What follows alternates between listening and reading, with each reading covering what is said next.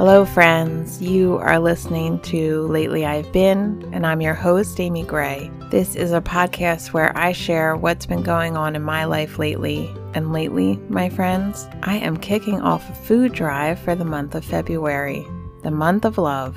So I'm encouraging you to show some love to your local food banks and food pantries, or you can donate to my food drive that is benefiting Operation 143. In today's show, I share what Operation 143 is all about, and I talk about what winter and struggles have in common. So, if you have a struggle you're dealing with right now, or you're going through a hardship, this show is for you. But before we jump in, let me tell you about our sponsor, Anchor. Every other week, I hit the road in my community to deliver weekend food to kids in need through a great organization called Operation 143. Selfishly, it fills my soul, this volunteering job. I love the women who work there. I love helping kids right in my own hometown. And over the years of volunteering there, I have learned a few lessons through this ride about town. This year, each week, we have new kids being added to our route, new names, new families in need.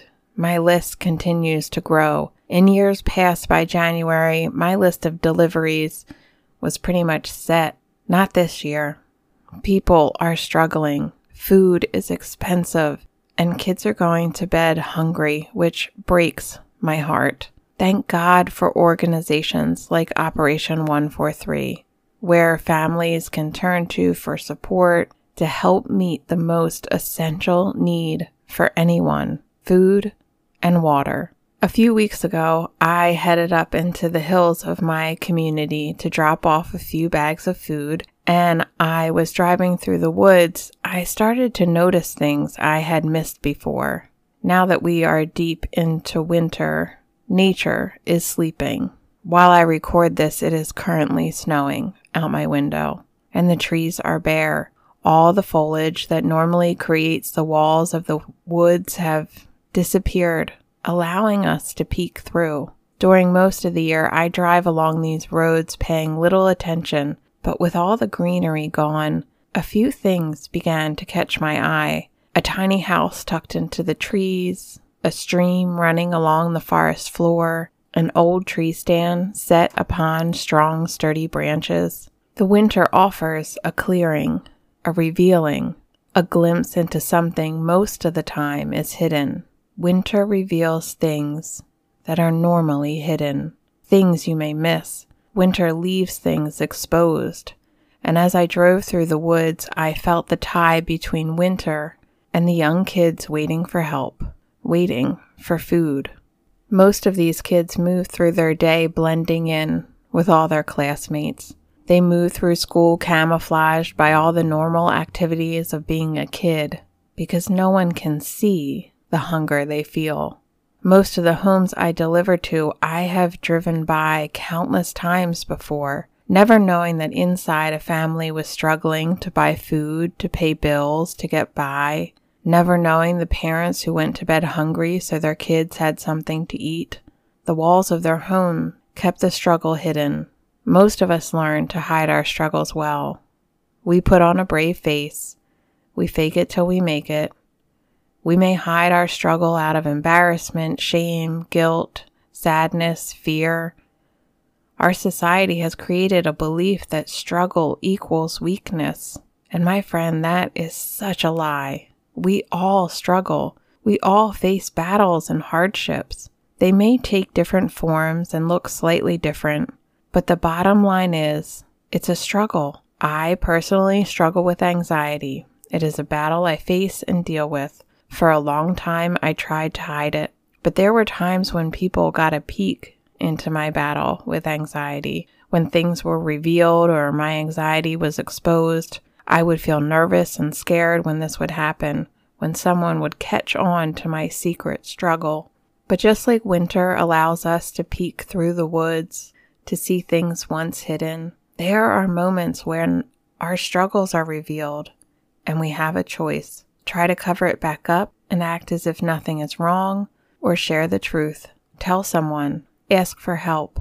It can be uncomfortable, I know, and it can be scary, but it is also very powerful. You are reaching out for support and revealing the truth of what you are struggling with.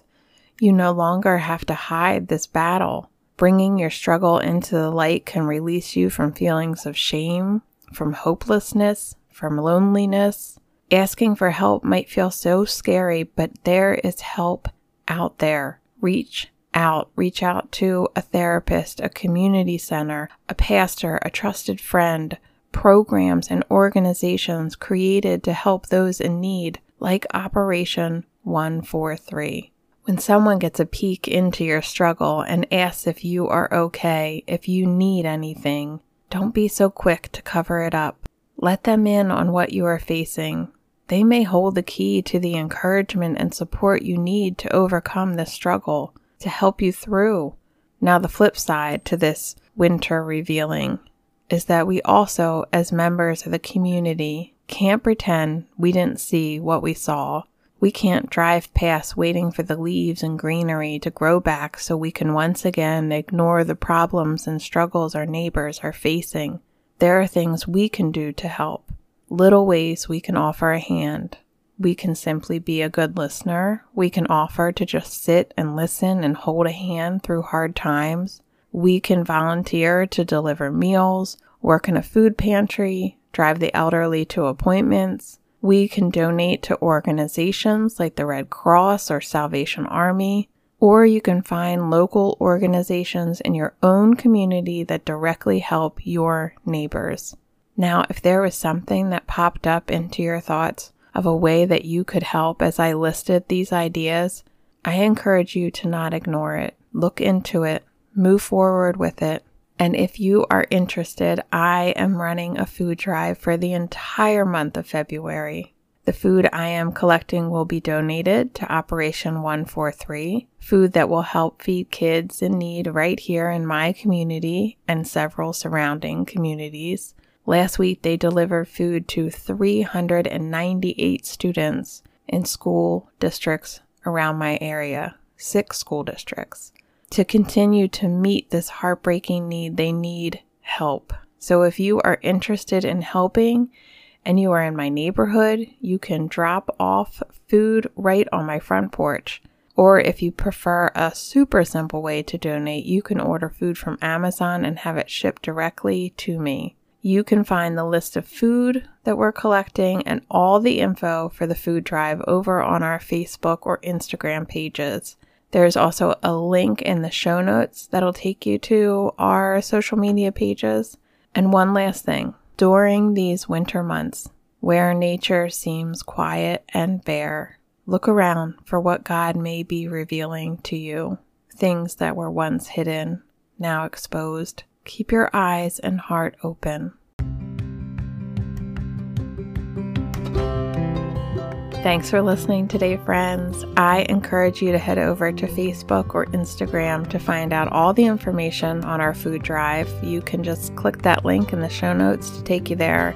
I am aiming to pass the large collection of food from last year's food drive, but I can't do it without your support. So if you can, please donate or donate to the local food pantries and food banks right in your neighborhood.